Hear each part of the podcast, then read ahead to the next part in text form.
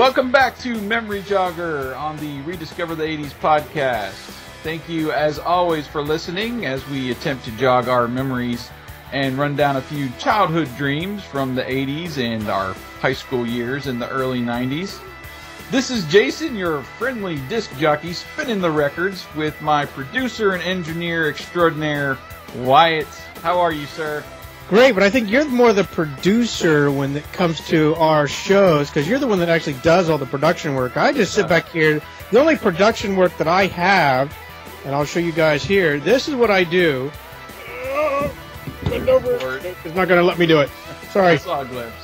So I have a little mini mixer beside me that I loop. Basically, I come out of the computer just to come right back in, and that's how I mix stuff. Jason actually kind of had it right. I like the new nickname that he tried to call me here on the last First Jobs, our First Jobs podcast, and that was Mixmaster WB.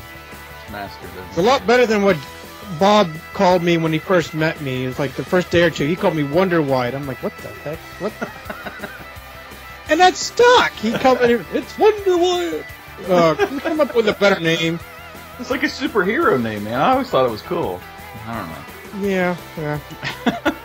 Well, we are up to episode 14 of Memory Jogger, and as I alluded to, we are delving back into our early, I'll call it semi-professional careers in radio on this episode, and we did do our First Jobs episode, which had a lot of radio in there, but Wyatt, who has the photographic memory, came up with like a 3D model that first time of our old studio at WCPA and WQYX in Clearfield.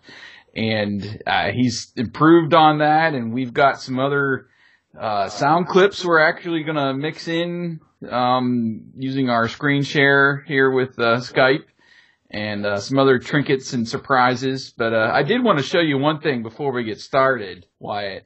The reason why I have the camera tilted up was because, yes, I found my QIX t-shirt. I can't find mine. I'm so jealous.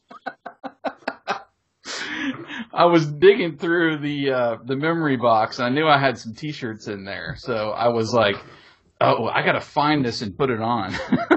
I have dug and dug through all of my – I technically have like 3 memorabilia boxes, and I've dug, and I know I still have that. So – Jason was telling us on the First Jobs that he came up with this.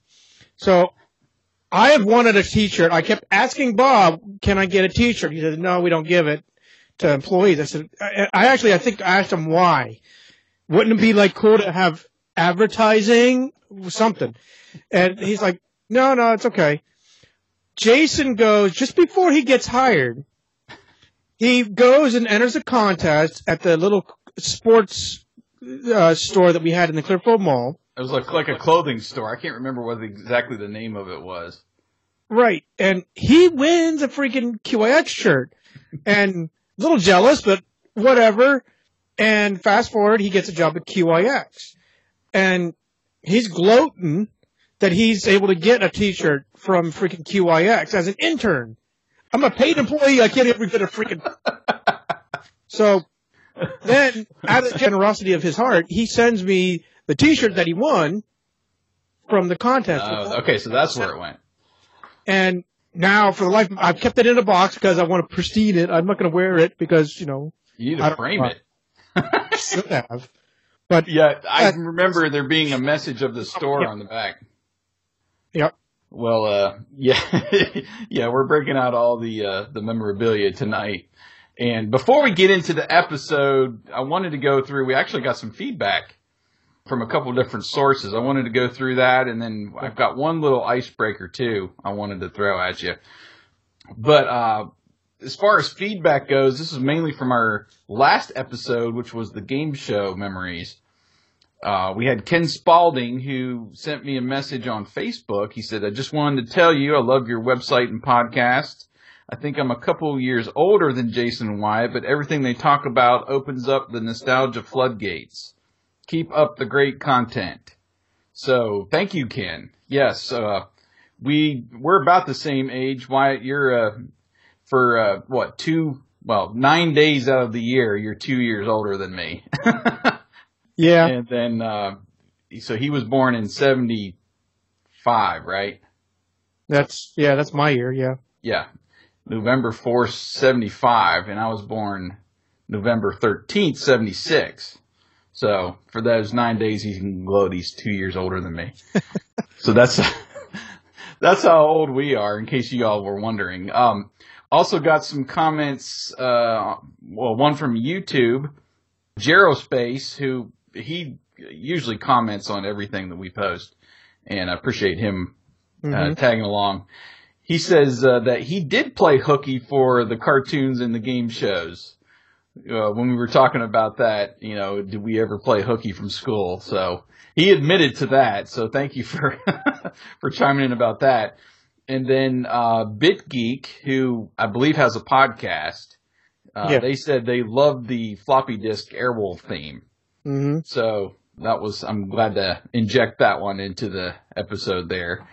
And then on Twitter, we had one comment on Twitter, and that was from the Retro Rambler at Yesterdayville, who I've had as a guest on Rankum. He said, listening to Memory Jogger got me missing Supermarket Sweep in a bad way. Now, you remember Supermarket Sweep? I do. I didn't watch it, but I remember singing it like a waiting room or something. It was crazy. They did, if memory serves me correctly, they did Supermarket Sweep, and then they did one at a mall. Oh, gosh, what was the name of that? Shop Till You Drop. Yeah. I think they ran those two back-to-back. And I did like Supermarket Sweep. That was fun. Again, that was all about getting to that final, 2 minutes that they got to just go through the store and tear it apart, you know. They would always run to the huge, hams. Oh, yeah. Baby formula. And what was the other one that was the high dollar? Maybe laundry it was the laundry detergent. Yes. Yeah. The big jugs of laundry soap. Oh, yeah. I do remember. That's probably the only time I ever watched Lifetime. There was a spoof that I think with Married with Children. I think it was Al and Marcy. Oh, really? Oh. Yeah. It was hilarious because, of course, they're trying to fight, you know. Yeah. And you got Al Bundy going to this slow-mo. And then Shop Till You Drop was kind of I think it was almost like Finders Keepers or something, where they had the two levels and there was 4 or 5 stores on each level. Hmm. And I can't remember how that one went. They had little mini games, and I think there was some kind of spree at the end of the show. Like their end game, kind of like what Supermarket Sweep did. But yes, that was a good one. We did not bring that one up on the show, so I'm glad he added that in. Mm-hmm. And then I don't know if you saw this. I think I might have texted it to you. You did. I picked up the Win, Lose, or Draw board game for $1.20. And as far as I can tell, everything is there. I was kind of thumbing through the cards to see what some of the phrases were. I was like, we might be able to play it today. So, that was fun. Just, I laughed when I saw it. I was like, oh my gosh. And I looked at the price and I was like, I'm walking home with it. It was 40% off day and it was $2. So, I mean, come on. And that was our feedback. So if you guys want to leave us some feedback, go to the website and find our show notes, or just, if you watch the video on YouTube, leave one there. You can tweet us at RD80s, at InfamousWB. That's where you can find it and leave us some feedback. And then the icebreaker I saw, this was weird. This guy just seemed to pop into my feed. I'm surprised I hadn't seen him before. But he's got a website, and then he's got Instagram, Twitter, and all the social media. I did see him on Instagram first, though. And he goes by 80s then, 80s now. Mm-hmm. And he supposedly has, the world's largest collection of 80s memorabilia, toys, board games, comics, everything. That's awesome. 40,000 pieces in his collection. So I saw a video, I think it was on Sci-Fi Wire or something like that. Anyway, they interviewed this guy, and they're going through, his house. And, I mean, he's just – some of the pictures that he posts, he's got, a whole room full of Happy Meal boxes. I'm like, oh my gosh, those are like old and stuff. Right. Like, you know, 80s, you could, you know, pick those out easily. Just that era of the Happy Meal boxes and everything. And board games, you know, and I was like, oh my gosh, he has everything. Had you heard anything about this guy before? No, I had no clue about this guy. I'm going to have to look him up and see what he, basically what he has. I wonder if he's versed enough that if he lent a hand to the Goldbergs, just out of curiosity, you know. See, that's what he needs to do. He needs to, like, hook up with the Goldbergs and, okay, what do you need? You need some Happy Meal boxes and you need some board games or something, you know. I'm sure that they have their own, like, source for getting all that stuff, but that's like a whole museum of, I don't know, just 80s memorabilia. And maybe that's what he should do is start up an 80s museum. I would be the first one in line to buy a ticket. But he was trying to get, like, the Guinness World Record to recognize him, but they were like, well, your collection's too generic. It's not like all comics or all toys or whatever. So that I guess he kind of gave up that fight. But anyway, go check that out. 80s then, 80s now. Pretty much, you know, all the social medias and stuff. And just look at some of the pictures that he's posted. It's pretty amazing. Okay. So did you have anything as far as an icebreaker goes, or are you ready to get into this? I'm ready to get into this. I don't have much for icebreakers. I can't stay up on much. Well, how did you want to kind of go through here? Did you want to go through just basically by year and or station or? I'm trying to do it by station / year. So we both started, of course, at WCPA, WQYX. Mm-hmm. And then you obviously transitioned to your next station, WTXR, and then myself, WINU. Yeah, so that was around when did you start again at WCPA? That was 93? 1993. I know it's on. You've got the dang contract. But I've been thinking I could have popped it up, but I wasn't planning on it. Well, that's fine, but yeah, and I started, I think 94, would have been the summer of 94, I think is when I started there. And what shifts do you mainly remember working? Did you have like a regular schedule from week to week, or were you just kind of floating all over the place? I started one night a week. It was, I think the Saturday to Sunday shift, which was like 6 at night till... It was a time for, it was 1 o'clock in the morning, and then it moved to 4 a.m., maybe a little bit later. And I did that once a week. And like I hinted on the first jobs episode, I bragged more so in school that I technically had 4 jobs in high school because I worked at the gas station, but I was a floater at 3 different stations. So, you know, one night I was working in Clearfoot, one night in Curlsville, one night in DuBois, then the other night, WCPA. So... I toted that on my back, I'll call it, that I had 4 jobs. So let's see what my date was. 6 September of 1993. Let me see if I can pop it up for proof. You're coming up on your 25th anniversary here next month. Yeah. So there's the contract. So 6 September, 93. So I just started... Right as we got into high school, and like you say, I'm not going to recount it, but basically go to the first jobs. You'll hear the whole story. In fact, I didn't realize I told it twice. Told it once to Bob, which we'd recorded the day before, and then we recorded the next day, and I still retold the story, and I didn't really think about it. So I've been listening to it. I haven't even noticed. Yeah. So, I started there, and I know you had started. I always thought it was only a couple months after, but I didn't realize it was, like you said, the following summer is about the time you started. I think so, and I don't have any paperwork or anything like you do, but I'm thinking it was I don't know, because it could have been like right before we graduated too, because I remember in my my senior bio, you know, from the yearbook, I wrote in there that I wanted to be a DJ and go to college, blah, blah, blah.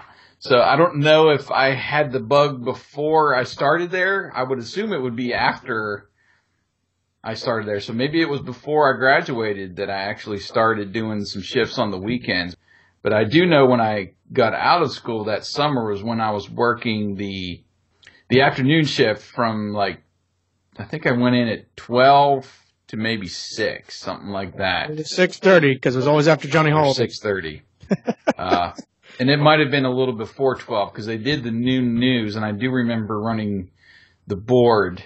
Actually, no, I remember, no, Bob ran the board for the noon news with John Billy. That's his name. He was the other guy that when they went back and forth during the noon news. Bob ran all that, and I came in right after the noon news, I think probably like 12:15 or 12:30 to take over the board, and then Gene Burns and Rush Limbaugh for all those hours. Yeah. He's the other guy I've been trying to figure out on one of our spots. Well, promos is actually what it was. Mm-hmm. He is – I couldn't figure out who he was. I couldn't remember the name, but I knew he was there just shortly – before I left. Mm-hmm. When adverse weather sets in, Operation Snow Watch steps in. Clearfield County's information station will have school closings, meeting cancellations, road conditions, the latest weather to help you make it through another central Pennsylvania winter. Stay with 900 CPA for Operation Snow Watch whenever the need arises. Yeah. As a kid, let me tell you, that was the sound. It was like Pavlov's dogs. When you heard that sound, you rushed to your radio to see if your school had a delay, you know, when it was snowing outside. Do we have an hour delay? Do we have a 2-hour delay? Watch the information you need at 900 CPA.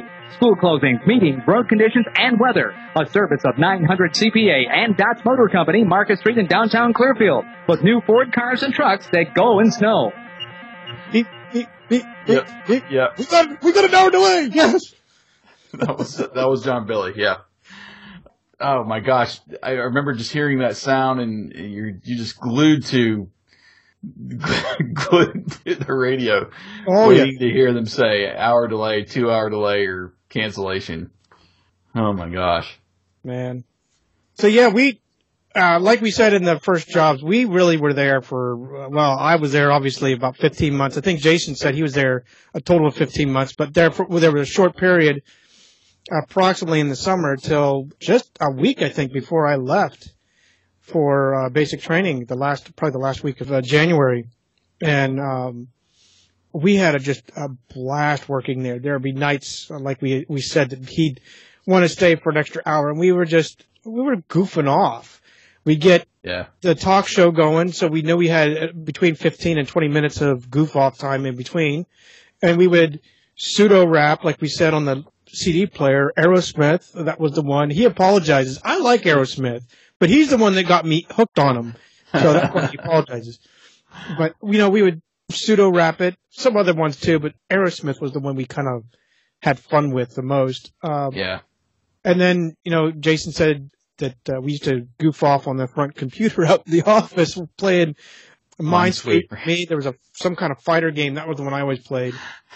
Solitaire was the other one I played, though, as well. And But you'll have to listen to the first job. That's where the bulk of that fun is. I'm sure we can come up as we go through this. We might come up with some another one or two gags. It was weird because, like, we had computers, like, at school, and it was mainly the Apple IIs that we used at school or Macintosh.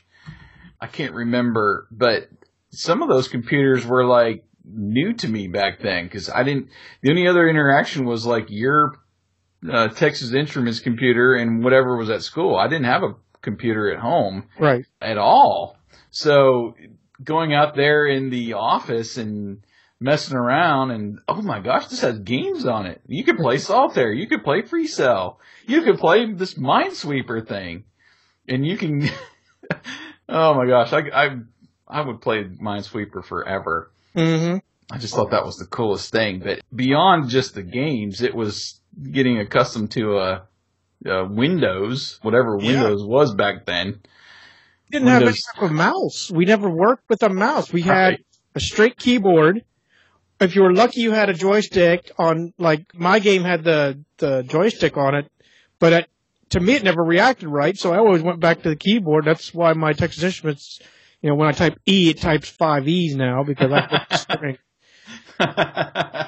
But, yeah, that was so cool. That, like you said, it was the novelty of, wow, I can move this little mouse. Whoa, I can interact with it. You know, now it's, we'll probably feel the same way with touchscreen, you know, ooh, look at that. Yeah, well, and, you know, we were on the cusp of the digital era.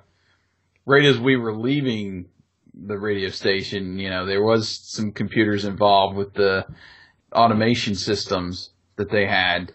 But it was still a lot of physical, tangible stuff you had to do to make the radio station run with all the carts and cassettes, CDs, you know, the whole nine. And it was timing. It was still there. And there was timing, and there was, you know, like you were doing, flipping the switches and turning the knobs, the pots, and, you know, yeah. There was a lot involved, if you think about it, on how much you were responsible for just for an hour's worth of programming. You know? Oh, yeah. And like you said, we had that script, and without that, we would have been blind, essentially, trying to, you know, run a talk show through a satellite. So it was a unique time to be part of radio in that we were before the digital era and we were like on the tail end of just the analog and all of the other components of radio to get a little mix of everything there. Right. And that's, I'm looking over off screen from the camera because I've rebuilt a pseudo what our log would have been like. Mm-hmm. I don't know that it was identical per se, okay, like or 100%, but so this is essentially what our log looked like. If you remember, I think there's some other jargon up here, like frequency or I don't know. So you had everything was timed out, like we said in our first jobs, at 5 seconds. We knew we had to only use the regular WCPA ID, not the long ID, to make it up, and it was down to the second, right? So at 17 military time, so 5 at night, 5 p.m., 59 and 55 seconds, we knew we had to play a specific, this short ID. At 1800, we had ABC News, which was about a 5-minute. I threw numbers in here, so please don't take this verbatim. Then we did a WCPA jingle at the end to identify ourselves. And at that moment, we did Sun Radio Networks for 2 minutes. Or, I'm sorry, it looks like we did it for 7 minutes, rather. And then we did a C Classic Dodge. That was the local dealership. Did their 30-second spot. Did a J.J. Powell spot. Rush Limbaugh promo. Then the jingle. Then the next segment. And it just, this was our thing. And we alluded to, again, you know, to remember to power down at night the AM transmitter to power down our power. That was written into the script. That time really didn't do anything for us, because it didn't affect our true time, but that was something we needed to remember to reach back to the rack that was behind us. That's why I look back behind, because I still remember, and that's what we did. And because I'm looking back and walking back and all that, there we go. This would be a good time to show people what I'm talking about. So I forgot about the on-air lights. The last thing. Here's what they essentially looked like. And this is the outer shell of the rooms. Of course, AM booth, a window, our newsroom with their window, and the two doors. It doesn't show the hallway. I'm doing the inside. If you want to see the more building, go to First Jobs. So we're going to step in our virtual time machine. Oh, my gosh. So you are going into where we sat. I still remember, there was this plastic that was on the floor to... I want to say it was actually to try to insulate us because of the shock. That's what the bull that CJ gave me anyway. Oh, really? Yeah. He also told me that you made soapy water and sprayed the carpet, which would help, and he would do that, which is hilarious. I watched him do it. Oh, my gosh. I've never heard of that. Yeah, I didn't either, but, you know, whatever. So over here would be our log. Like we have, I just showed you. This would be everything we do. We would initial off down the line and then signature, a full signature, to say we were complete for that page, and then we move on. This is our This was our promo cards. All the cards. Yeah. Like, it's on the Lazy Susan. So it sat here. It was four-sided. Then we had our whatever talk show we had. We had our clock. This is what the clocks were. This ESPN, I snagged from my WINU station. Ah, okay. So that's why I had this. I found online, the America's Talk Radio, which used to be Sun Radio Networks. So, gotcha. Yeah, that just shows these clock hours show, you know, when the talk segments were and then when there was local and then when there was network spots that they would play. And then there you can see right there on the ESPN what he's talking about. There's a local spot here for 1 minute. Here's a network spot. Then we tied into a local. And that was all. This was basically our script visualized. Oh, yes. And look, you can see right here, this is the weekend format. So from 6 to 1, this clock was correct, this timing, and the same for Sunday from 7 a.m. to 9. And again, this changed. There was pages. There was a red book, red binder. Mm-hmm. And we flipped these pages for the weekday episodes of whatever, if it was ESPN or Sun Radio Networks, Rush Limbaugh, whatever it was. That's what we did. Yeah, you got your mic in there, and there was a mic off to the side there. Bob would do the news from the board, and then you had your mic over there on the side, and John Billy would stand there with his news stories in front of him, mm-hmm. and they would cue each other back and forth as they did the noon news. Still trying to get it to make it feel like we're sitting there in front of the board.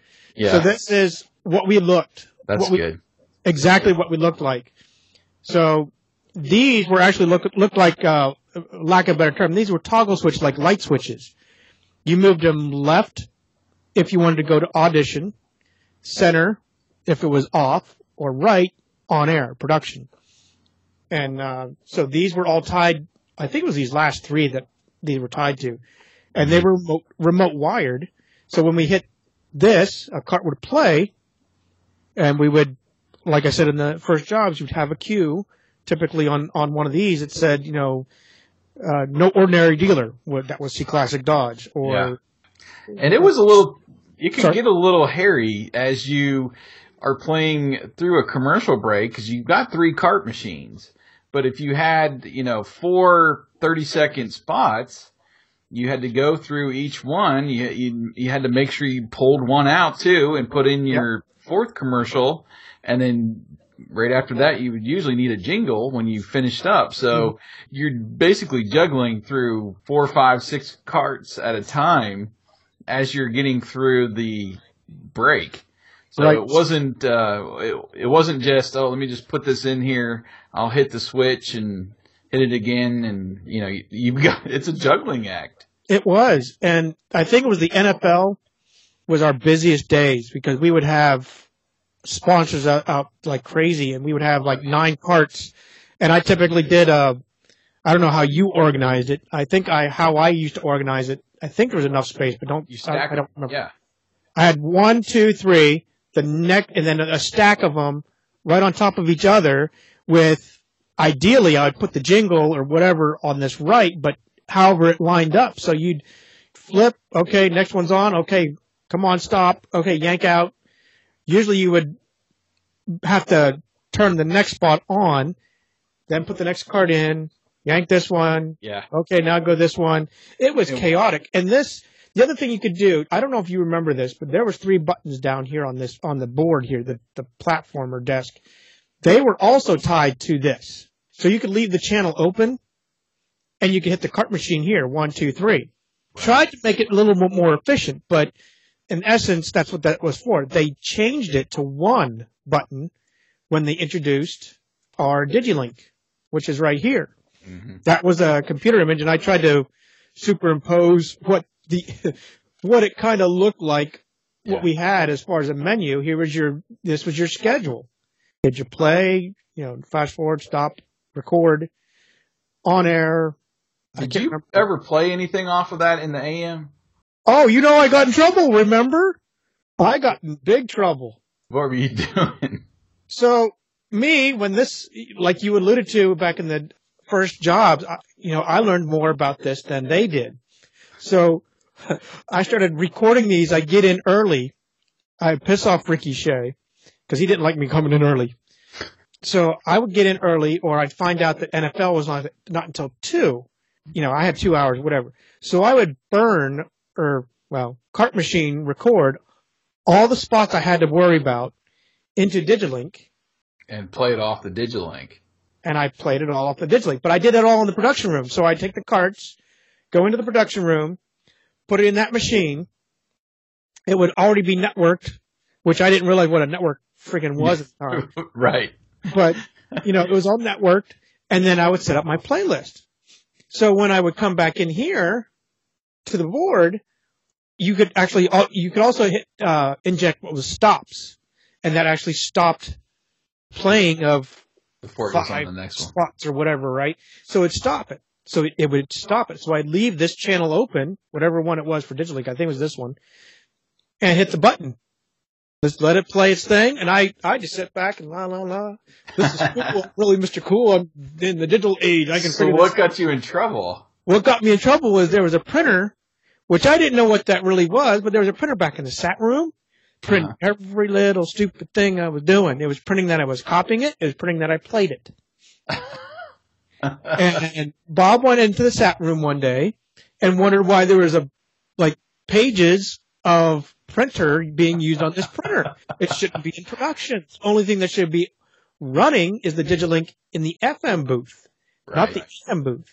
Well, I guess if I remember right, CJ actually cooled him down because Bob came in there all hot, saying, what's this kid know? He's running this thing. And CJ called him down. I said, just don't go hard on him. He's doing what we need him to do to learn this stuff. That's what we're going to do. So don't go hard on him. He just learned it. Just whatever. And CJ told me this backstory because he said, be ready. He might blow up you. I told him to calm down, but be ready. Just to let you know. And then he said, he's more pissed off that you know more than he does. Okay, whatever. So fast forward, here comes Bob. He has the script, right, in his hand. I say the script, our little log. He's going, well, I noticed that you know how to do your DigiLink. I said, aren't we supposed to know? I've been just slowly figuring it out, and I figured out how to record into it, and I've been able to figure out how to set it up. And he says, oh, yeah, I've seen you being able to do that. That's pretty – but we're not ready for that just yet. It's not ready to be implemented just yet. So, it's great that you know it, but, you know, hold off. Okay. No problem. And I left it be. And that was the end of the conversation, but I was in trouble because I knew how to do that. That sucks. So, wow. But anyway, so back to our description of everything here. So like I said on our podcast, when we said this makeshift Radio Shack job of a timer, this is the guy I basically remember. Yeah. White little box here with the little timer set up. And then we were talking about our phone, right? It had something like this, lights. I think this is skewed. But this lit up. The ringer was in this newsroom. We could faintly hear it. But this was just lights. And that's when we knew we had a phone call. And typically, you have to call the 800 number. Or in the winter, I talked to Jason with this offline after we recorded. In the Christmas season, we had this totally too long of an answer response. So we pick up the phone. Happy holidays, WCPA, WQYX. This is Wyatt. How may I help you? Are you kidding me? That long? So. Oh. So, yeah, this is the whole studio. I've tried to include everything up here. If you go high enough, is the little speaker box. I see one thing you missed. What did I miss? The temperature. Was it in here? Yeah, there was a temperature right beside. It was a digital readout exactly like that, but I think it was right here. Yeah, it was right beside the clock that showed. I don't know what temperature it was. It was the local temperature. Or, I don't know what. It was funny. Like when we do weather after a news update, we just made stuff up about other towns. So we would go by. It is 82 degrees in Clearfield, 79 in DuBois, and 81 in State College. It was totally made up, dude. Totally made up. I believe it. We had no... Well, and we had talked about this, too, a little bit off the air, was, like you'll hear in a minute, I think I do a weather update in the audio that I have. But our meteorologist, who was Lou Rosenberg, I had never met the guy, and it was, I don't even know who he was, where they got their, you know, weather from. But he was the staff meteorologist, but he was not a on staff. Let's put it that way. So it was, there was a lot of tricks behind that radio station, and how you just kind of fudge things every once in a while to make it. Yeah. Make it work. I do remember, too, about those cart machines. When you had a stack of carts, you know, to play for your next break, and there would be one, like, the promos would have 3 or 4 tracks on there. Some would have just maybe 2. But sometimes when you get to that last track that's on that cart, it would take a lot longer for it to cue back up to the beginning of the tape. So you're waiting and you're waiting and you're... So...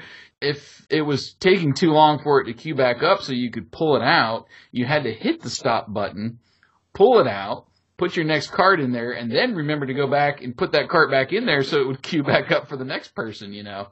It was chaotic at some points. Oh, yeah. It was a skill. It was. Everything to get through there and to not get any dead air. And, I mean, it was a skill. It was. This middle one, I don't know if you can really see it very well. You see this little tab here? This middle cart machine, there was this guide here. That guide was to keep your regular carts level, and so it would made up to the sensor. This is the Q sensor over here, and the right one was actually what was red, your tape reader. But the middle one, this was gone. We had one. That's right. One huge cart that we did once a year. I don't think it was Christmas, but it might have been. I always asked, why is this one missing? And no one ever really explained to me until like 4 months later. Bob said, that's because we run this huge cart that goes in there. And I'm trying to find, I had a picture of it actually. Not one from the studio, but I had a picture that I found off of the bigger cart. Yeah. Yeah. I vaguely remember that now. I couldn't tell you what it was used for, but yeah. So you had your, like, 8-track size cart, which we had shown you before, and then this one was about, like, double the size. So just before we venture on, even though we've seen it, especially in the first jobs, this is the rack that was sat behind us, and when I'm pointing behind me, that's exactly what it was. We stood right here. This rack was literally right behind us. So we had the remote control to the control tower right here. No idea what this crap was. Actually, this was your emergency, the EBS back in the day. Yes. Trying to remember. I think I do remember. That was more automatic on how it worked. You maybe just flipped a switch and it did the emergency broadcast system was what you're talking about there, EBS. Right. So you hear the beep go across your airwaves, and this is a test. This is only a test, you know. That's it. And you had to do it, I want to say, like once a week? Yeah, it was a weekly thing, and then they changed it. Different times, I think, too. I don't remember, but I think you're right. I think that was the EBS controls. But anyway, so this was just the riddle that I picked on Jason about at the first jobs. This is where Paul Harvey sat. Right. This is the telex. This was our hybrid. So if they ever did a call in to the show, your caller could be recorded. Then at the very bottom, this is actually skewed. This should be shoved up a little bit better. But this is the patch panels that I said about. You know, we could quite literally patch anything. And this is how I patched simulcast. This is how when I copied all the liners, all the cables run, everything runs here. Mm-hmm. So if I interrupt it by punching a cable in here, it goes from this, instead of going from the cart machine to the board, it goes from cart machine to wherever I route it, which would be you're trying to get to the cassette.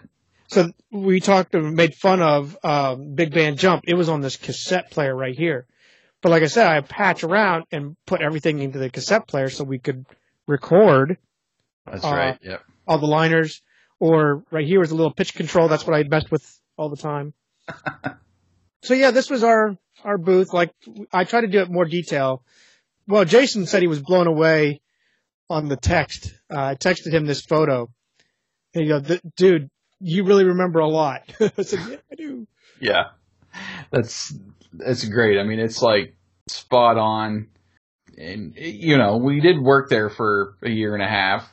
So you would think you remember everything, but you remembered a lot more than I would have. Well, I would say mainly outside of the AM room, because that's where we spent most of our time in there. But you were all over the place. Oh, I was. I don't know if you could see this very well. Here's what I was trying to find. I thought I had a better picture. So here's an 8-track. This right here is an 8-track cassette. Can you see it? Mm-hmm. Carts were different. Like Bob said in the interview, these are pressure-fed. This is a pressure that feeds on this to run your 8-track. Up here, this is your cart. There's an actual wheel that comes through this hole here and shoves up against the tape, and then it shoves the tape around. Mm-hmm. These are the different sizes that I was trying to find for you, Jason. Go. Yeah. This is our standard cart size. This was the beast we would put in there, I think. There's one bigger than that. Holy cow. Yeah, I didn't know there was a big one. It sounded really bad. Sorry. But yeah, this was, I can't remember. It was like a 3 or 6 minute show, Christmas story. I don't know what it was. Mm-hmm. But the room we're looking in right now, we call it a bulk eraser, but this is how we erase the carts. Yes. So that we can record them for whatever, news or liners or whatever. I would erase my mixtapes in there too when I'm ready to record another one. Same here. It's basically a huge magnet, you know, and magnets, I don't know how the whole, that all works, but you turned it on, and that magnet, you run your tape up against it, and it would just basically erase everything that you put on there. But it would make it move. It was so powerful. You'd flutter a little bit. It would vibrate, yeah. So, crazy. This is our production room. We've already hit on this. I just put it up here for kicks and grins. Like I said, I did try to get it as close to a little bit more detail as I could so that for this particular show, so we could see, mm-hmm. well, you, the viewer, could see what we dealt with. I mean, this is our production room. This is what Jason did all his recording in. This, it now makes sense. I can remember this now. This is our mono cart recorder for the AM booth. This was our stereo for the FM. Gotcha. Okay. This is our little timer, cue speaker, not that we really used it much. Yeah, I remember. And over here. That's where I'd come in. The first thing I would do in the morning when I was there for my internship was you grab the stories off the AP, you grab all the fax reports, and you went in there and you wrote your news stories for the day. And you'll hear, I've got a news report that I can play that actually from a demo tape I had from college. I had to prove that I was actually, you know, interning there and doing work. And right. So, I would go in there, write the stories. Bob would say yay or nay on which ones. And after writing them, and then you basically have these little slips of paper that go with you wherever you need to. Mainly they just sat in the AM room because that's where we did mainly all the news. But you would do your news updates in the production room to send to the FM for those, and everything in the AM was pretty much live for news. So you kept them in there, but you would do your updates in the morning for throughout the day to put on the digital, the automation, right, for FM. This is a picture of our production room here, and the newsroom. Mm-hmm. This is that AP wire that sat in the corner with the charcoal burn or whatever that was up there in the wall. So I put this in. Jason, I don't know if you remember this. I don't think you were there when we changed out to from the old automation system. They had a rack, probably a lot smaller, but that sat over here on this wall. This rack was full of the carts for the different DJs for our automated system. And this is what we have to change out. That's what I talked about Bob with. We'd have to remember, Johnny Holiday's coming up at 6 o'clock or whatever. And then we would go over to this. You'd go over to the FM room. No, it actually didn't sit in the FM room. Or was it in the satellite room? Nope, neither. So there. Okay, yes. That carousel. Yeah, there's the carousel that we once had. It actually sat over here. This is not ours, and that's what I was trying to say. I had a brain fart in the last episode. I said, this is our automation room, but not really our automation. That's true. This is not the picture from our automation. I didn't take a picture of it. This carousel, though, system sat right next to this original rack, which is what this is a picture of the WCPA stuff. This is where Johnny Holiday sat. I think this is was your spare music when we had. Yeah. Yes. There was like, I don't know how many minutes of just music that was on there you could use if you needed it. Bob would let me use it if I wanted to on that shift I would pull right before the football games that I talked about. Mm-hmm. If I didn't want to do records, I could have pulled music off of the reel-to-reel there, and it fed into the AM board. Right. So yeah. So the carousel was next. Then there was another, just one. It was, I think, something like this. This is the reel-to-reel that he was talking about, where the FM originally was automated. So it has a reel-to-reel playing the songs, and it's all controlled with this little, set of racks basically for computers. So one of these would be a drawer. No kidding, a drawer. You pull out a drawer, take out the old liner for the last DJ. Michael, there's a guy, Michael, comes to my mind. Anyway, so you pull out him, put that card away, take Johnny Holiday. Johnny Wolf, and throw it in there, close the drawer. What was funny, though, is every now and then he'd have someone filling in for him. So it wouldn't be Johnny Holiday, it'd be Joe Schmo filling in for Johnny Holiday. You're listening to QIX, with me, Johnny Holiday, or Johnny Wolf. So yeah, that's what it was. All of them had a window, that's why I included all the windows. Yeah. And then into each room. So, except for the production room had one to the AM. Production had one to the AM, and then one to there was FM to this one, but you really never saw. Right. And then this is our FM studio that we've talked about. This is where our rack over there sat. I didn't fill it in. I didn't take pictures of it, but that's where it sat. And I did not include CJ in this one, but if you want to see CJ, go to our first jobs. So there was a record player right here. You can see an edge of it right here. Mm-hmm. But then we ran mostly on these CD players. Right. There's one of the cart machines. This is how they recorded the callers when they called in and, I don't know, chatting about whatever topic. Requests. Yeah. And then this is our working clock for the shows. And then here's the phone that I was talking about with Jason. The lights are right here. Mm-hmm. And, he just broadcasted from this little booth. We talked about the music. These were all the monthly subscriptions right here. Yeah. Then we had our music library, singles or sometimes albums all together. And there were some songs on cart, too. I remember, there was a Friday cart that they always play on Friday nights, and I was stupid and never recorded it. But it's every songwriter that had Friday in their song. So, yes, George Jones. Finally, Friday. I remembered. Whatever else. Friday, I'm in love. Yes, I remember that. Holy cow! And then, of course, I took a picture of the CD rack. I don't know why, but I did. And here it is. So that was our FM room. You can see that the guy, whoever had to sit in this side, was kind of cramped. There was not much space. You can see their mic over here whenever they had a guest or do you remember, this is probably an embarrassing moment for both Meg and CJ, but you remember this because you're the one that told me the story. Our motto for QIX was Clearfield County's biggest hits.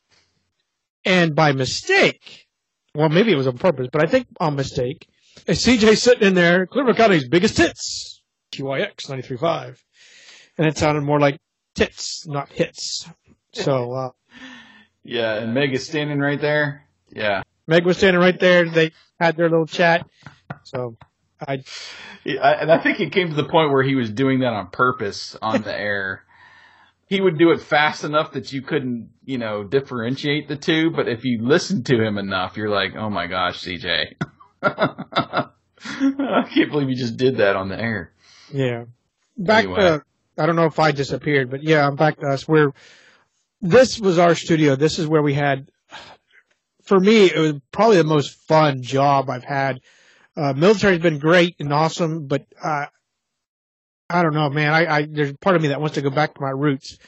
In doing so, and I've told that I was going to keep it a surprise, but Jason already saw it because I can't keep my big mouth shut. Back behind here, although it's not the identical unit, this is a cart machine that I recently purchased. This is essentially what you would do.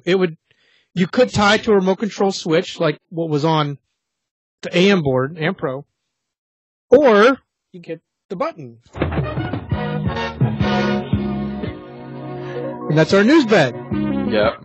That was our FM newsbed, if you remember.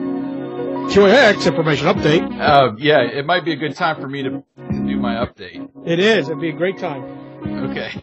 But yeah, I picked this up, and Jason, you're going to be the first one to know. Julie's really going to hate me because it did get shipped. You got the board. I finally, a little pricier than I wanted it to, but I can't pass it up. So I have on the way an AMPRO board.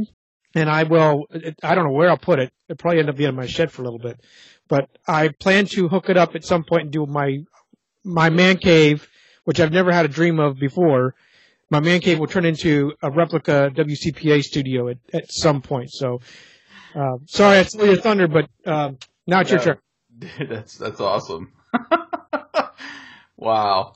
I can't believe you got it. So yeah, I did measure, though. I did measure this desk. I don't know if it would be worth putting it in here or not. My laptop would probably be like sitting up here now. But I was thinking about putting it here on the desk, move everything up, and running it, seeing how I like it. But that thing's by itself. I looked at the specs. This thing's 64 pounds by itself. And then I have to lug it down into the basement to put it on this desk. And I'm like, yeah. I don't know. Wow. Okay. So it's demo time, right? Yes, yeah. I have managed to find my Walkman, and I popped the cassette in and tied the Walkman into my laptop. So I've got hopefully you'll be able to hear it. I've got a news update I did. This would have been back in, when did I intern there? It might have been 98 or 99 when I actually did the internship. So here we go. QIX 93 information update. State College police are looking for the person responsible for damage of a cement wall that was knocked down Monday at 5:30 p.m. at a bank on South Atherton Street. Anyone with information on this incident is asked to contact police. A six-person jury at a Center County coroner's inquest yesterday ruled the shooting of a Milesburg man was justifiable homicide. It is now up to Center County District Attorney Ray Gricar whether to charge Louise Manganielle in the death of her husband last February. It took the jury only 2 hours to deliberate following 2 days of testimony. The 47-year-old former Milesburg postmaster allegedly shot John Weber after he put a gun in her mouth and threatened to kill her and her 3 children. Jeez! Lawrence Township Police responded to a one-vehicle accident yesterday afternoon around 3:15. A vehicle operated by John Viedeffer of Clearfield was traveling west on Wolf Run Road when the operator lost control on a curve and struck a pole. There are no injuries reported. The vehicle sustained minor damage. Clearfield Borough Police responded to a 3-vehicle accident last night around 5 p.m. at the intersection of East Cherry and South 3rd Streets. The mishap involved vehicles driven by Walter Bunnell and Joseph Ivanko of Clearfield and Regina Vogel of Kerwinsville. Ivanko was treated and released from Clearfield Hospital. State police at Clearfield and fire company volunteers were called out this morning to find a missing person in the woods from Greenwood Camp to Rockton Mountain. There was no information on the person being sought by the search and rescue teams. The Red Cross Disaster Relief Van was called to the scene early this morning. QIX weather, partly cloudy, breezy, warm, and humid today, with a few scattered showers or thunderstorms, high in the 80s. Tonight, mostly cloudy and cool, with showers likely, a low around 60. And partly cloudy, warm, and humid tomorrow, with a chance of scattered showers, high Thursday in the 80s. You're up to date. I'm Jason Gross. Applaud, applaud. So we had a concrete wall that fell down that they were looking for somebody for. We had a guy putting his gun into the girl's mouth. God. And then Jason's forecast was awesome. It was like, it might be cloudy, might be humid, might be this, might be that, with, you know, showers tonight. Well, and then the accident. So we were all about, like, and the missing person in the woods somewhere. Okay, so you had, like, missing persons. We were all about the accidents. Every news report seemed to have an accident. And then, once in a while you get a decent story or crazy story like that one was, where it was, judicial stuff that you would send across. But so there's your update. And like Jason said before, towards the end of our first jobs, we would get our, if it wasn't on the AP News wire, which was more national news, we got it through fax. And we had the fax machine. It was hilarious because we even in that AM booth, it was never truly soundproof. So you could hear the fax machine kick on. You hear the scream, screaming of tones. You know, oh, I got news. It was for us, at least for me, it was more like, oh, I got something else to do besides wait for 12 minutes for play the liner. So it was funny, like the faxes that would come in, it was just somebody handwriting something that happened that day and shoving it in a fax machine. There was an accident on Route 322, no injuries. And then you got to make a story out of that. Or something. I mean, it was just very little information. You had to kind of stretch it out to make it an actual story to read on the air. It was ridiculous, really. But and for you, it was easier because you could run it into Bob and say, do you want this or no? For me, we would just pile it up and put it on the production desk. And, it was for him to sort out. Right. But that's how we did it. So are we having a battle of the so-called demo tapes? Go for it. You've got something. Well, you've got everything. And it sucks. I'll be honest. Jason wins this one hands down because I guess I didn't mix the audio very well. But I worked at second radio station, WINU. They were big into – we were very close to St. Louis. But because we were on the Illinois side, Bulls, Cubs – whatever other Chicago stuff there was, we did it. So this is Chicago Bulls, and I cut for time. I cut some of the stuff out, but here it is. Go for it. You're listening to Chicago Bulls basketball. This is the place for Chicago Bulls basketball. On your sports station, WINU. This is your home for Chicago Bulls basketball. On WINU. Your trademark of the Chrysler Corporation. Jeep, there's only one. See your local Jeep and Eagle dealers. This is the place for Chicago Bulls basketball. WINU. So that. Your network. You're listening to live ears and entertainment reports of the metro area. This is. I do have one spot.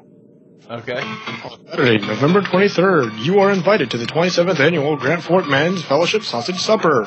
Enjoy a great dinner to include homemade pies, UFOs, Country Corner, and other homemade goodies. Prices for adults is $6. Children eat for $2. Join the fun November 23rd at Grant Fork United Church of Christ in Grant Fork, Illinois, between 3 and 8 p.m. For advanced orders, please call 654-3150 or 675-3307. Okay. Yeah. I don't know. That was, I guess that's your radio voice kicking in there, but you're a very, go get the sausage supper. And I was trying. That was one of my first production jobs that I thought about actually recording. I'm sure I've done a few, but that was a nice thing. So we indicated in first jobs that, at least for me and Deidre and Michelle. That was the other girl. That was the other girl's name. It was their sisters, Michelle and Deidre. She was the one that taught me a lot. Michelle did. And, but anyway, they all were surprised because, Jason is able to get on the air and none of us are allowed. So we weren't allowed to talk because we weren't full-time staff. But at WINU, the guy, I guess we're transitioning, but he was a dentist. Him and his buddy dentists decided they wanted to say, I own a radio station. So they went out and bought one. Little AM, little station, nothing to it really. And the guy was, I guess how it came down, at least the way the guy told me, was they both bought it. And then the other guy basically bailed out and says, well, we bought it. You run it. Okay. Dennis had no clue about radio. This was just an investment thing. So it started being a haphazard thing. They had a guy that played pseudo DJ and news in the morning. And then after that, it was just haphazard however it went down. So you might be listening to news. Bloomberg is where we got our news. You'd hear Bloomberg news typically at the top of the hour. You might hear sports. The next hour, you might hear music. It'll be for 15 minutes. It wouldn't be like for a full hour. It would be for 15 minutes. Oh my God. You have a spot. Then it would be like a sports update of some sort, whether national or local. Then it might be the farm show, and then it would change again and change again. It was so inconsistent. So I went in there, and actually I did a lot of stuff and apologized later with how I ran it. So for 1 hour, I organized it to like mostly news. Next hour was mostly music, you know, like a news top of the hour news break or something. But there, the farm shows were most of the farm shows were 1 minute spots, so they're paying us. So I just threw it in there, but I would actually put them all together. So he's like, "Hey, our radio station is starting to sound good. What are you doing?" I said, "Well, I'm just trying to organize it better because it sucks." Well, I think I can't remember exactly how I worded it. I was so young and naive. I was thinking I was going to get fired because I did it. So I probably came out with, well, I was just trying something, trying to clean it up, make it look a little more professional. And he goes, "Good job." And then it wasn't too long after that. I'm running a Chicago Bulls. I think it was a Bulls game, and it ended at like 10:20. And we were always taught to do a joiner and fill until we hit a spot or something like that. At least that's what I was taught at WCPA. So I'm like, man, I'm not going to have anything for 10 minutes. So I just started playing music, and it was all this one was all cart. So I played nothing but, you know, Michael Jackson or whatever was on the carts. And that was fun because I had to keep changing out carts for that. But I did that. I'm like, it's 10:30. Who's listening? Boss ain't listening. Screw it. I'm DJing for another half hour. So I just DJed for the next day. He comes in while I'm on duty. And he says, "Hey, the Jones Radio Network we typically use sounded really awesome last night. It sounded a lot better than it usually does. Then I heard our own infamous WB at the mic." Crap. Here comes the firing. He goes, "If I could pay you to stay on the clock overnight, I would, because you do a far better job than my automation stuff." I'm like, oh, it's a good thing. So he's like, "I think I'm going to move you up to production supervisor. I can't pay anymore, but I'm going to make you that." Oh, okay. So I was allowed to start making spots. I was allowed to do like these little things, and I had fun. Then we hired I'm not trying to take over your. No, keep going. I'm on the WINU kick. So we had a golf talk show. No offense to Dan Politis. You are a very awesome guy, but snooze fest is what it was for me. And we got chewed out big time by like three listeners, which I didn't know we had three listeners. It sounds so bad, but 880, you know, an AM station out of the BFE, who's listening? So anyway, so I started doing this to spice up his golf talk.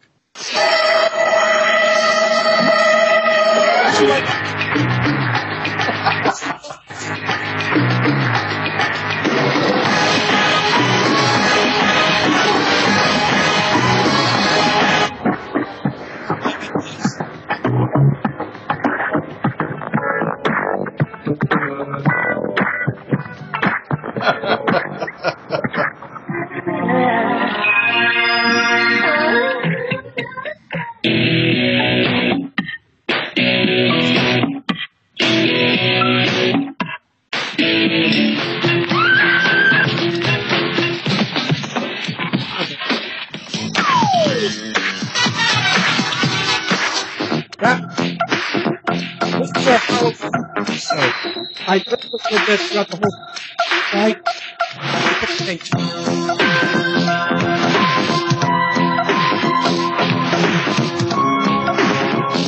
Sorry. Too loud? Yeah, I couldn't hear what you're saying. Oh, sorry. All I heard was Halloween episode. Oh, me and my mixing. I can't tell if my levels.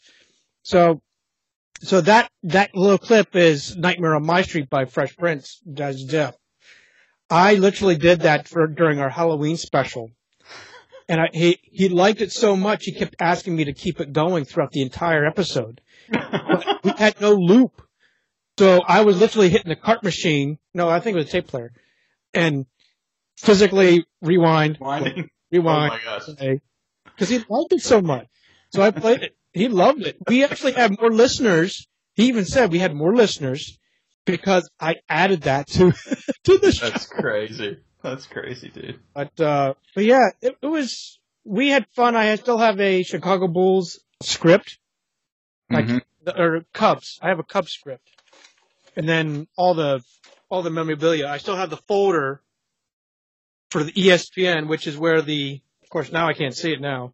I have the clock in here somewhere, and there's the Cubs log. I don't know if you'll really be able to see this very well, but yeah, this is my Cubs log. I took a copy. Like you, I sold the letterhead.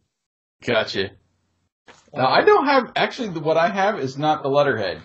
Because I have a little scrapbook here, and I put some WCPA stuff in here, which is the picture of the Q Cruiser, if I can find that. Yeah, please. There it is. So I got a picture of the Q Cruiser there. Nice. And then up here is the logo for 900 CPA and... WQYX 93.5 Energy FM is what it says. That's actually a sticker. Huh. It's a label backing. So, and I don't know. I want to say I cut it out of something, but maybe not. But it's sticker back. So that's pretty much all the memorabilia I have. Well, so two things. Well, with me. We had an engineer come up. He had been hired to clean up the station because it was just a rat's nest is how the studio looked. I'm trying to find the picture of it right now, a good image of it.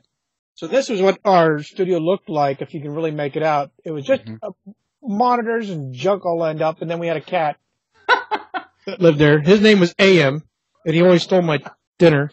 I get something from the chow hall, come up, and I just set it down, open it up, go and hit a commercial, food was gone. Oh, my God. So, yeah. And then this was our night of wiring it. This was like 1 o'clock in the morning. Just throwing it all on the ground. And then we have a cleanup picture somewhere of it. But it turned out being a lot nicer. This is the tower. I don't know if you really can make these out. Somewhat. There's actually 4 towers that sat behind there. And I got scared the first night I was there. Or one of the first nights I was there. Oh, the tornado night. We had a tornado night. And when I went for the job interview, the guy said, so how'd you learn about being in the radio business or something like that? And I said, I'm just interested. I used to do it. I want to do it. I literally how I got the job, I called around to all the local radio stations in the Yellow Pages. Hey, do you need a board op? And that's exactly what I said. No kidding. And the guy said, yeah, how'd you know? So, here it is. This is how we cleaned it up. It looks a lot better.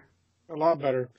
Sorry. So anyway, the guy that did this, the engineer, he said, "You want to learn about the wirings and ins and outs?" I said, "Yeah, I'd love to be able to hook up sounds, not the sound system, the radio station, and learn about it." He goes, "If you don't mind pulling an all nighter, let's go." I said, "All right." So we put it on automation, which ran off of a server, and it ran off in the next room, and we just had fun with it. We had wires and, well, you saw the equipment all lined up and just really reorganized it. And our console was not it was a makeshift console. It was a couple wood folding tables. That was our board, our desk. And it worked out pretty well as far as it did what it did. So what happened with the tornado night? Oh, tornado, sorry. So he was telling me while we were in the interview that the station had just had a fire that year prior because one of the lightning struck one of the towers and set the building on fire. So they were able to extinguish it, but they had to go get a new transmitter. And until the insurance or whatever rebuilt the radio station, they had to go and I guess they were originally sitting in a trailer, like an old tractor trailer in the back. That was radio station until they got the building back. Oh, wow. So. The guy's office was it looked like the tornado hit his office. So he said, "Forgive me, because you know we're still cleaning up from our fire." I'm like, "Huh? Fire? What? Oh yeah, lightning struck the tower back there." And it wasn't too short after that. Here comes tornado season. Don't you think I was scared? Yeah. Your plank. I remember panicking. That was the first time I opened the mic on air, and I swear I was on loop. In my brain, I was on loop because I kept saying, "Yeah, tornado's coming." And there's, it looks like it's within about 5 minutes or so, according to the radar. And, the safest place is, basement, or if you don't have one, center. And, just be careful out there. Keep listening to us and we'll be back.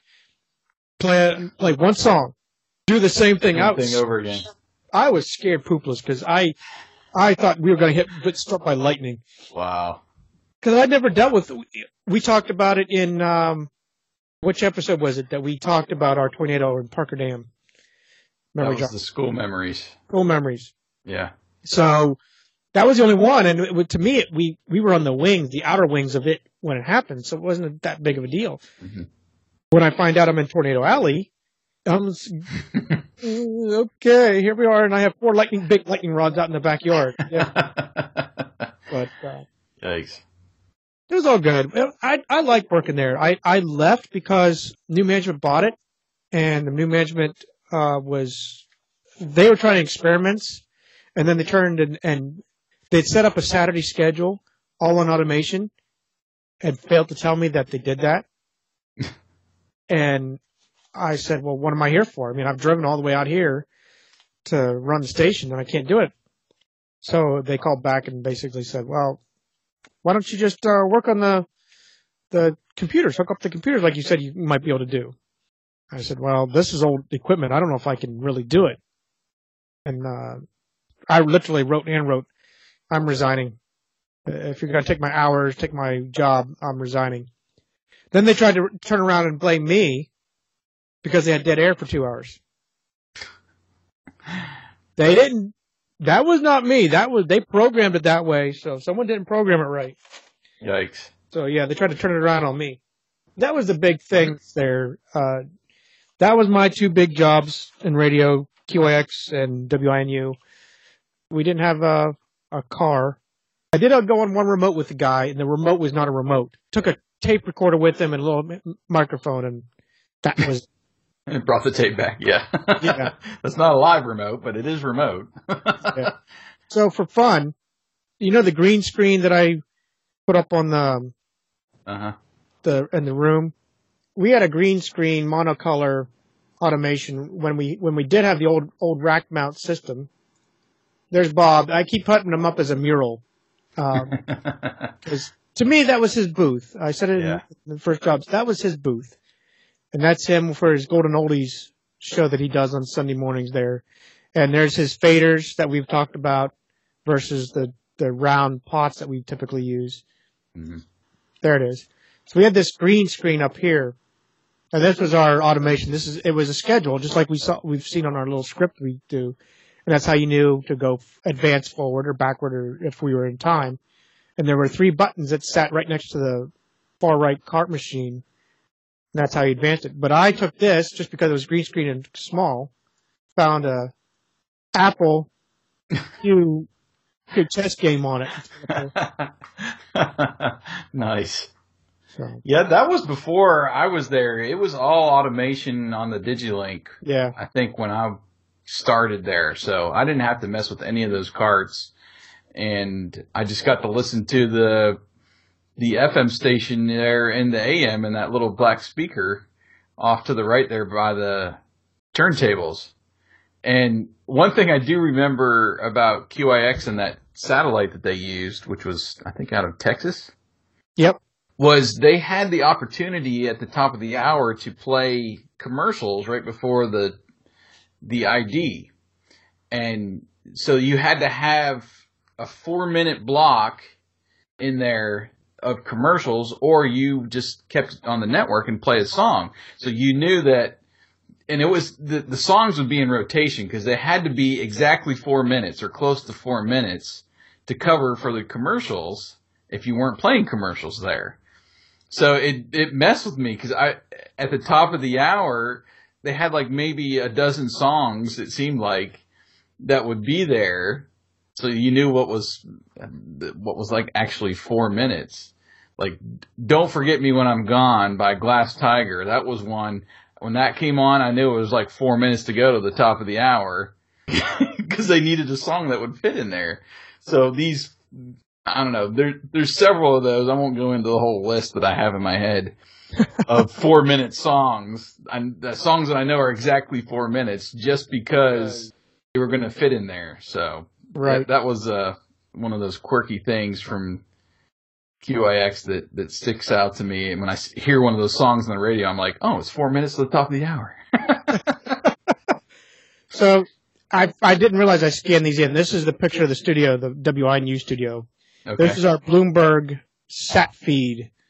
This showed the weather. That's how I would say that we were having tornadoes or whatever. This is also how I cheated.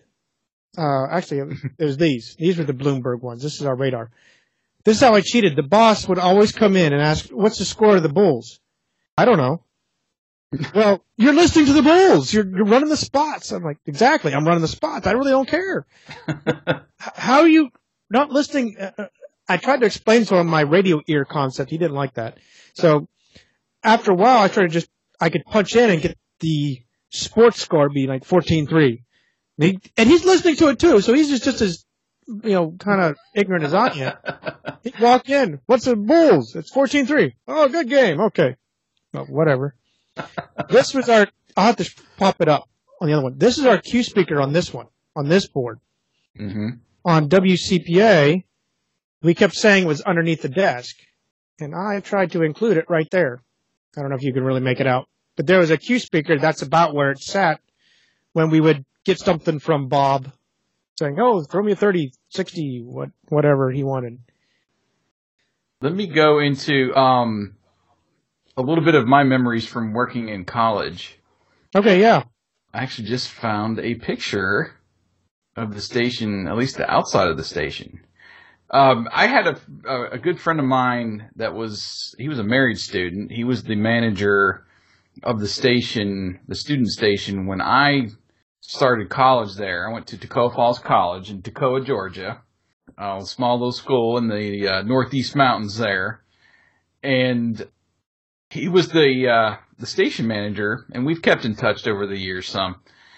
We both had a love for the 80s back then. And so we've always been on the same kind of wavelength as far as music and everything goes. And out of the blue, I got a message from him on Facebook about he said he had something for me. He needed to send it to me. So I gave him my address, and he just sent it to me, I think it was like 2 weeks ago. And it's this. It's a stone. It's actual part of the building because they ripped it down. Oh, wow. So the station I worked at, the student station, is no more. They've I think they've removed the broadcasting program altogether. But I don't know if you can see that or not. There's the side of the building where we had the call letters. There it is, yeah. 89.7 FM, so we were a non-commercial station, and I think it broadcasted maybe 5 miles. I don't know. It was barely into town, and on the other side of town, we could pick it up. So it wasn't I don't even know how many wattage it was. It wasn't 10,000, I know that much, or anything large, but it was part of a building that we shared with the music department because there was like a small place where they would perform, and you had like stadium seating. It was, I don't know, maybe 10 rows high. So it was just like a small little arena there. And then on the other side was the station. So there was a small production room there and then the actual studio itself. And there was one small little window that you could look outside, basically where you walked into the building, so you could see people walking in and out. This is really all you had in there. It was almost like a dungeon. But it was fun. We were on the cusp of like the digital era, so we still got, like, I remember our professor making us cut and splice reel-to-reel tape Like he read a passage out of the Bible and just put in a bunch of ums and ahs and, you know, screwed it up. And we had to go back and patch it, you know, with the razor blade and tape and, oh my gosh. So that was a fun project. And then we had another project where we had to pick a business in town and do a multi-track commercial for it. So you had, we had a, these tapes, they were about the size of like camcorder tapes. They were kind of smaller than an actual cassette. And you could, the system we had, you could record, I think, up to 8 tracks. So you could, you know, you had your voice on one track, and then you had some sound effects or something on another, and you had music on another, and you had to kind of marry them all together. And that was one project I remember doing. And then we were a 24-hour-a-day station, and for the overnights, we actually recorded like a 6-hour block when we knew, because we did 1-hour shifts basically throughout the day. And when we had 6 people lined up to do 6 hours, we actually recorded, it was on like a VHS tape. And we'd pop the tape in, record for 6 hours, and that was our overnight. So our automation was a VCR. It worked. And it worked. Yeah, it did work. So we still did not have a computer in the studio when I graduated there in 2000. And when I went back, I think I went back for homecoming. It was maybe a year or two after I graduated.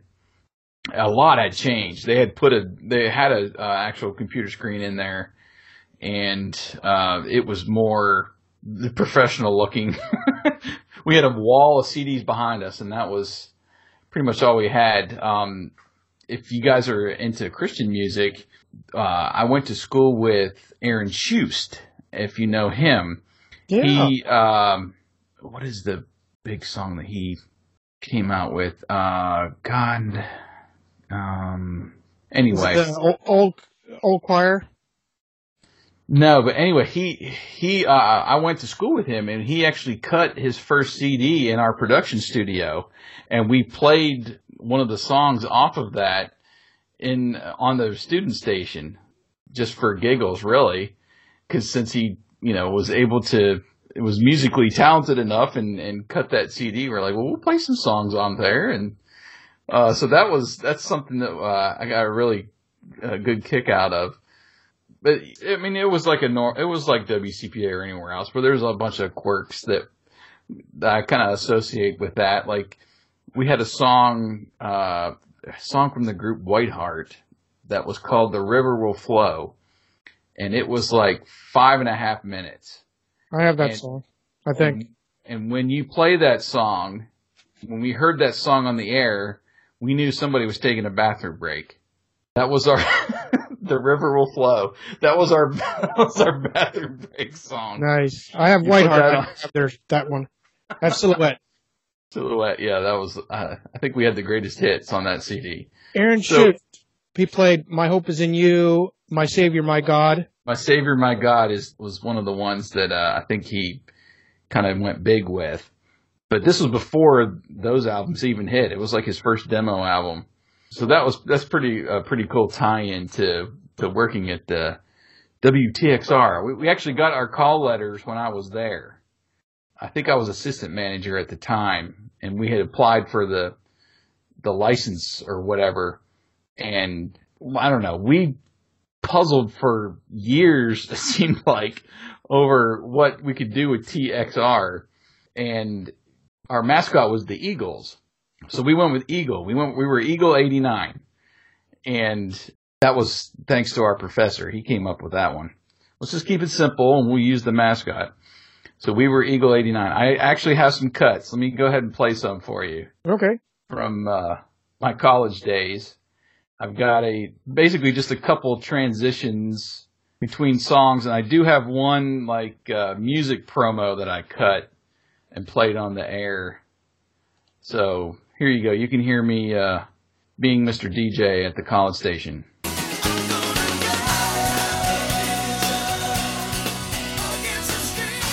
Playing the new stuff from your favorite Christian artist. We are the new Eagle 89. That was Israel with Against the Stream. Also heard in there was Rebecca St. James off her first CD. It was called Everything I Do. Hope you're having a terrific Saturday night. I know I'm having a lot of fun giving you the best in Christian contemporary music. Let's keep it rolling now. Here is Sherry Keggy with her very latest. This is called The Love of God. You're listening to the new Eagle 89.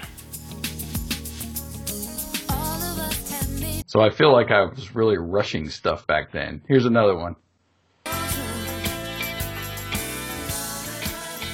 The new Eagle 89, Toccoa's music station, and the latest from Brian Duncan.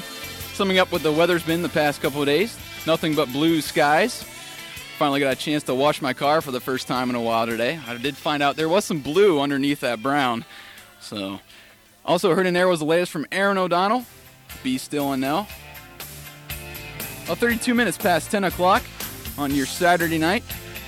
Right now here on the new Eagle 89, here's Al Denson, Living in the Light of Your Love, on the new Eagle 89. Do you have any, I guess, breather gap, as you're talking? Yeah, it was real quick. Here, here's the final thing. This is the promo I did for some of the music.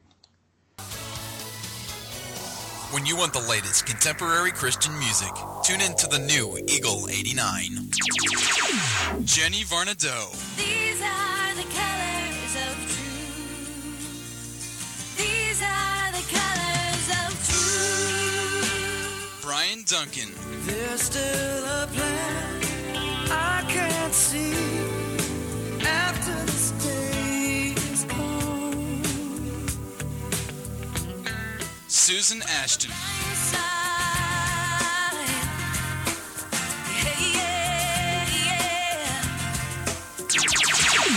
The new Eagle 89, Toccoa's first choice for the latest contemporary Christian music.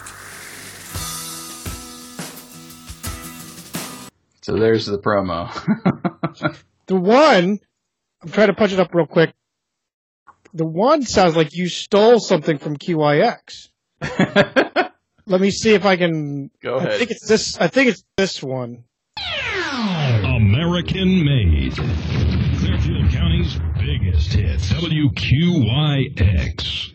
That's what that sounds like. That's the one I was thinking of. Yeah, we had I think it was just a couple CDs or something for effects, and those were both pulled off of that CD. And then I did the old, echo or kind of distortion with the voice to, at the beginning of that, beginning and ending of the promo. Kind of fool with the voice a little bit. Well, if your viewers can see this, if he's not seen it, I don't think you are, but in the chance that you are, this is the station itself with three of the four antennas in the back, and there I have a dream. That's my green Dodge Dakota there in front, and these are just pictures rambling through of what the studio looked like. No kidding. Well, this is the production room, but no kidding. The there we go. Did you see it? Just a glimpse, yeah. Oh, now you see. How about now? Okay, I see it now, yeah. So that's the transmitter. This is our transmitter, which was right down the hall. This is our production room. And this board changed a couple times. I don't know why. Mm-hmm. Now, here's the other board. This is the board we originally had, then we switched out to that one.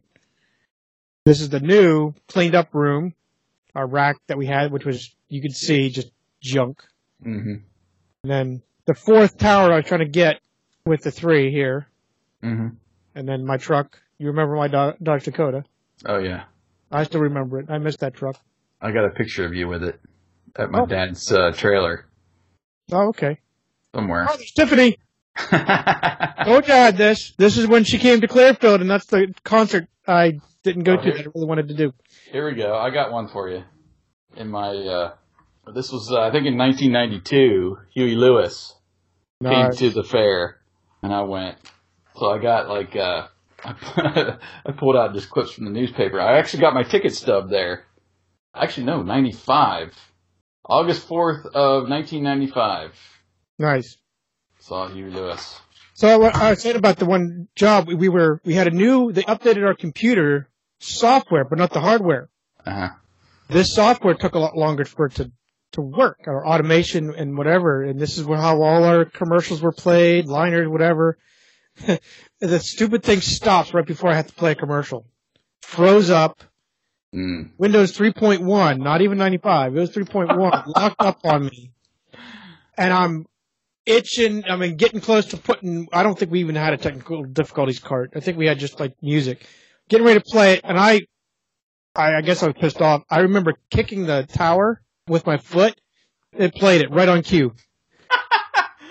Nice. So, ever since then, I've been using that method. It doesn't really work much, but you know. Yeah. Why not? But that's cool. Been our discussion of radio. Is there anything else that...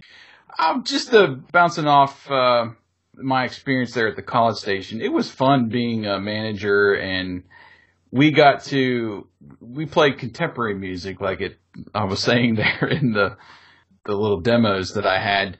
So it was more or less just kind of soft stuff, adult contemporary, and... While I was there, we were able to convince the professors and then the kind of managers or the, directors of the college to let us play some hard stuff, like rock and roll type stuff and alternative and heavier music at night. And we started a show called The Crossroads, and me and Jamie, my co-host, we would play some stuff that we weren't allowed to play to in the daytime. So that was a really fun, I would call it an accomplishment. You know, it sounds like something back in the 50s or something when rock and roll hit and, you know, people were scared to play stuff like that on the air, that you offend people and all that. And, you know, it was all just kind of a student movement to be like, you're censoring us, you know, and it's right here on the charts. Well, this got a little heavy guitar in the break. Don't want to play that during the day. Scare somebody, you know, grandma listening to, you know, the stuff at home. Well, it wasn't them that was listening to our station. You know, it was, mostly the students and the younger people. But anyway, so that was a neat little accomplishment there. And then we had the campers preview each year. They would bring in one of the bigger artists to perform. I got to interview Jackie Velasquez.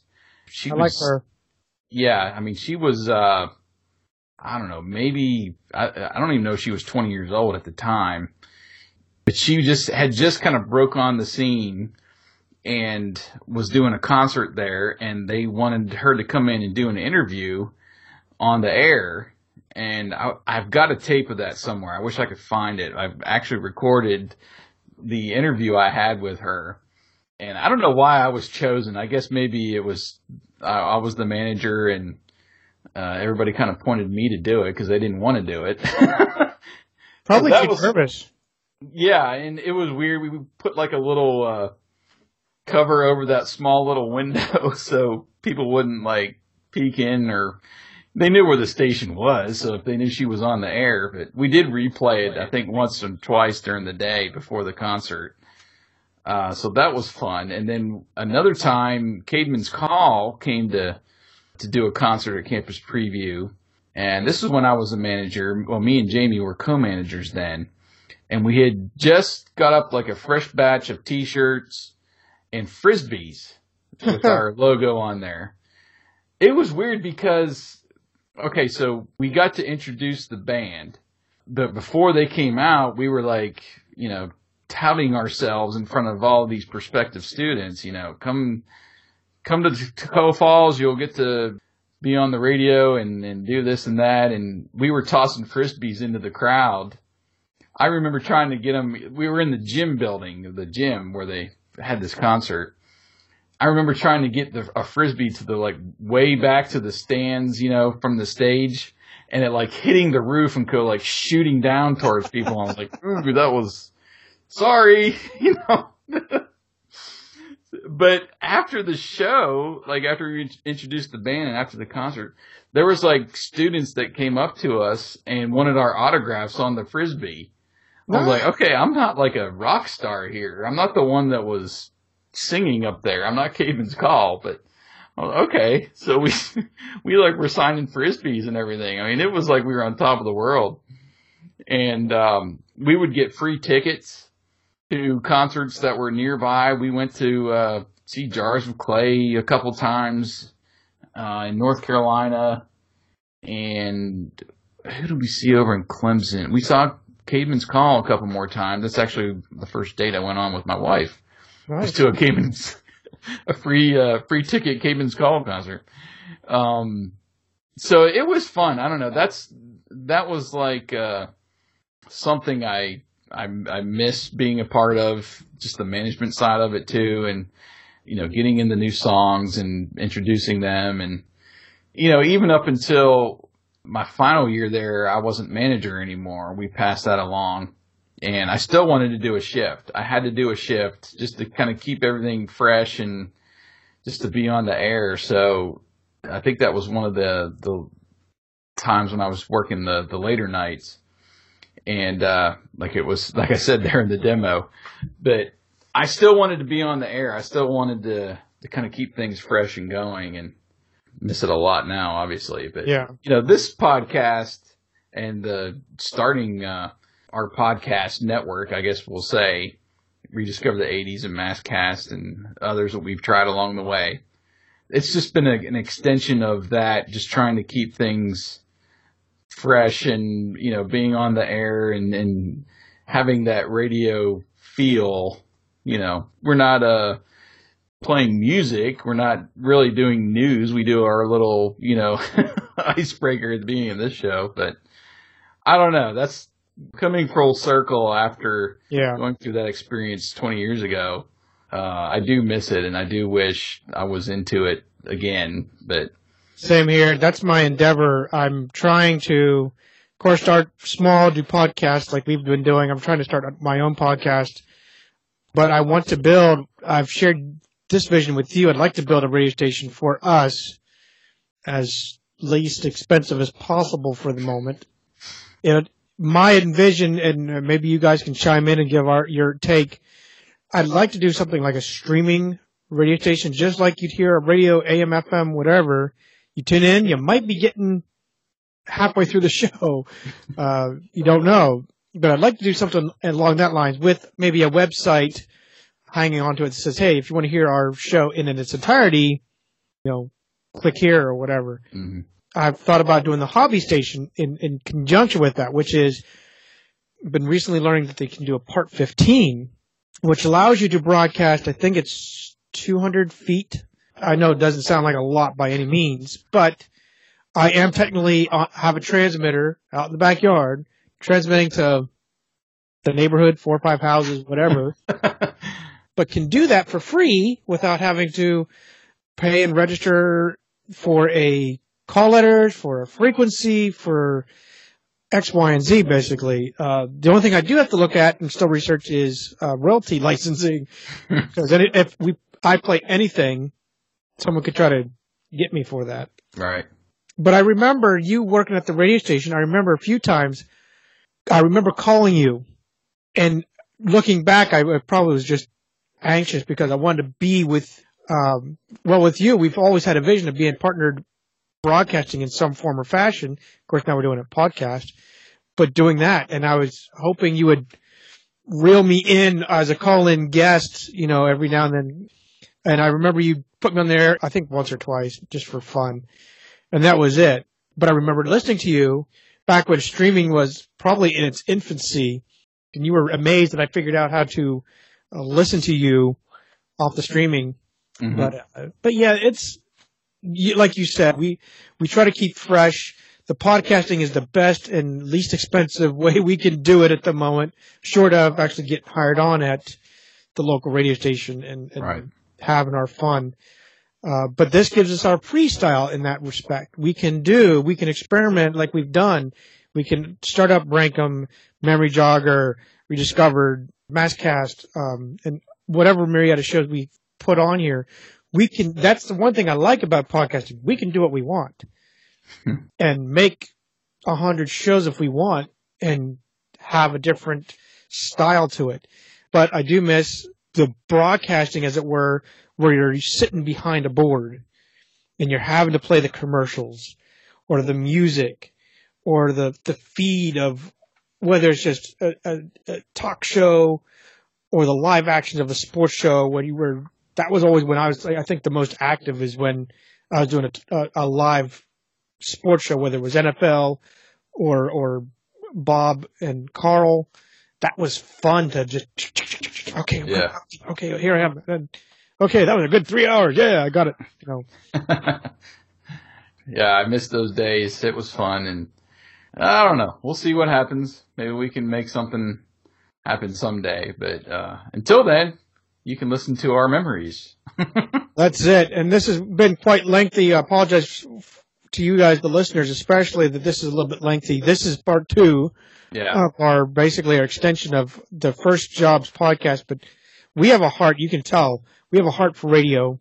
We love WCPA. Yeah. I'm sure you can say you love WTXR as well. I would say I loved WINU until the new owners. That's probably the best way to put it.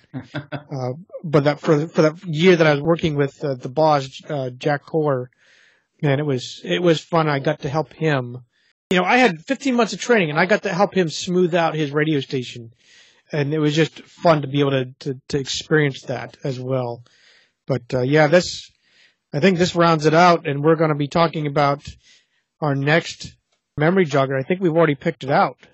Yeah, we've been talking about it back and forth, and I've even alluded to it on other shows since it's my turn to pick. But I want to get our memory boxes out, and we're just going to pull random stuff out of our memory boxes and see what we can find, see what little pieces of this and that we can remember from high school or even beyond that, field trips. I know I got some stuff out there that I brought back from field trips and stuff when I was a kid and just random stuff like that. So we'll try to keep it maybe in an hour. Once we hit an hour, we'll maybe do part two later if we've got more stuff. Because I know you've got several boxes. I've got at least two boxes in a trunk in the garage of just random memory stuff from pictures and everything too, but little trinkets and that's what I want to get at, and just we'll just do a memory box show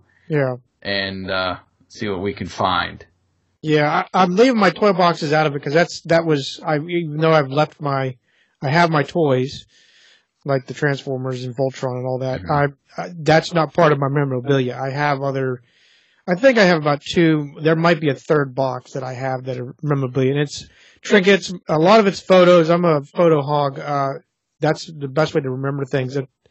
At the time when I took all the pictures of WCPA, I didn't even fathom that we'd be doing this, But I'm so glad that I did. I still kick myself. I swear I didn't take a picture of the AM board because QAX was cooler. It was the FM. I swear that's probably what I did. I'm hoping I wasn't, but I think that's what I did. But well, we'll break those out and see what we can find in there. I know I've got a collection of like old movie tickets that I've actually kept, the stubs, and wrote on there what movie I saw. So weird stuff like that I know I've got, and we'll bring out a couple boxes and start just going through it and see what we can find and share. And that'll be our next show. That'll be number 15? 15. Wow. We're so, coming up on 15. I was thinking about the other day, it's the time to go listen to the Halloween show again that we did. I haven't listened to that in a while. We might have to start promoting some of the older shows that we've already done before, and for people that haven't listened to those, But, it's been a little bit since I've gone through all of them. I was actually doing a whole cycle. With Meet the Hosts and Run It Up. But I keep going back to the First Jobs podcast. I think it's just more nostalgia and reminiscing about the days, and then being able to talk with Bob. I think that's when that and the school days, I think are for right now. I think those are my two favorite episodes that we've done so far. Oh my gosh. I listened to the game show one, I don't know. Probably at least a half a dozen times now. Oh, really? I've listened to it twice. I haven't listened to it. I've been on that one for a while, man. We were spot on with some of the stuff that we were coming up with on that one. Yeah. I mean, just off the cuff stuff. I was like, man, we did good on that one. So I don't know. It's weird, there's kind of two basic types of shows we do for this podcast. It's either our flat out memories of experiences we had and then other memories of like pop culture.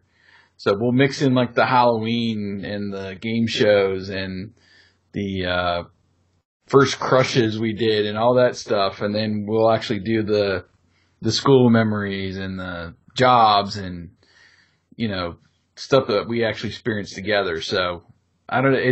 I think we got a good mix of shows in there where it's not just straight us trying to rack our brains over something, but that we can focus on a topic like Halloween and say, okay, well, what do you remember as a kid from Halloween? And it's not necessarily our experiences together, but still it pushes each other back and forth when we think of something. Okay. And right, so I like both of those types. Yeah, we intentionally made this, like we said, in Meet the Host. It was, we have a kind of a timeline or an outline, but it's really loose. The idea is just to generate a couple ideas or something. The rest of it is truly off the cuff. There is no, I know you may not believe it, but there is no script. There's no nothing behind us.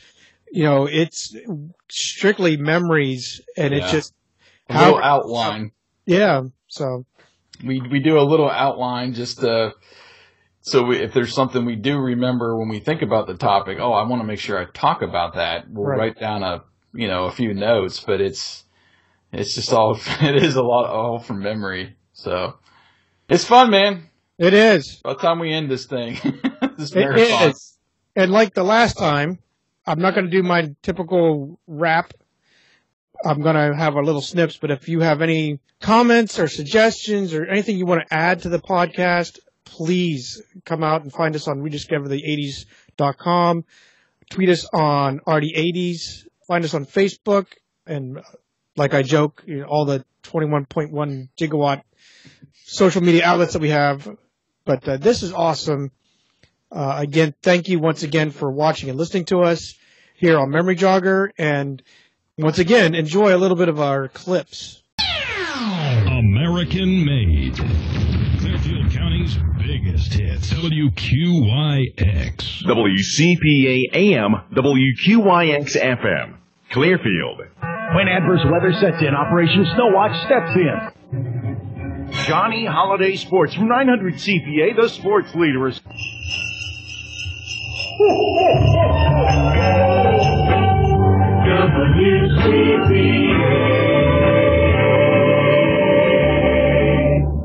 And for the rest of the story, good day. Clearfield High School Sports on WCPA Clearfield. Follow the Bisons on Community Involved News Talk 900 CPA. NFL football on News Talk Sports 900 CPA. To your help. Thank you for being with us each week here on 900 CPA. WCPA. 900 CPA Sports presents Clearfield High School Wrestling. WCPA. Clearfield. I did want to add one more. This is one that Jason and I have done several times. We can still spout it off verbatim. I think we can do it. Yep. What is ESPN Radio? Yeah, ESPN Radio. That's like monster trucks and tractor pulls on the radio, right? Wrong. What, fitness shows? 1, 2, 3, 4. 1, 2, 3, 4. You're way off. What is it, like gambling tips? Buffalo may win this game by double digits, Chuck. You are not correct, sir. ESPN is radio for the sports fan. We're not talking rotisserie leagues. We're talking action. And we're talking to names. Big names from the big games this and every weekend. Plus, our guys. Berman, Gammons, Vitale. If it's happening in sports, ESPN is there. Always live and always up to the minute with the latest news and scores. So if you're looking for... that and this. Look elsewhere, pal. This is sports radio from the guys that invented it. Sports radio, ESPN. WCPA. And that concludes it. Thank you again, guys. I hope you enjoyed it. Thanks.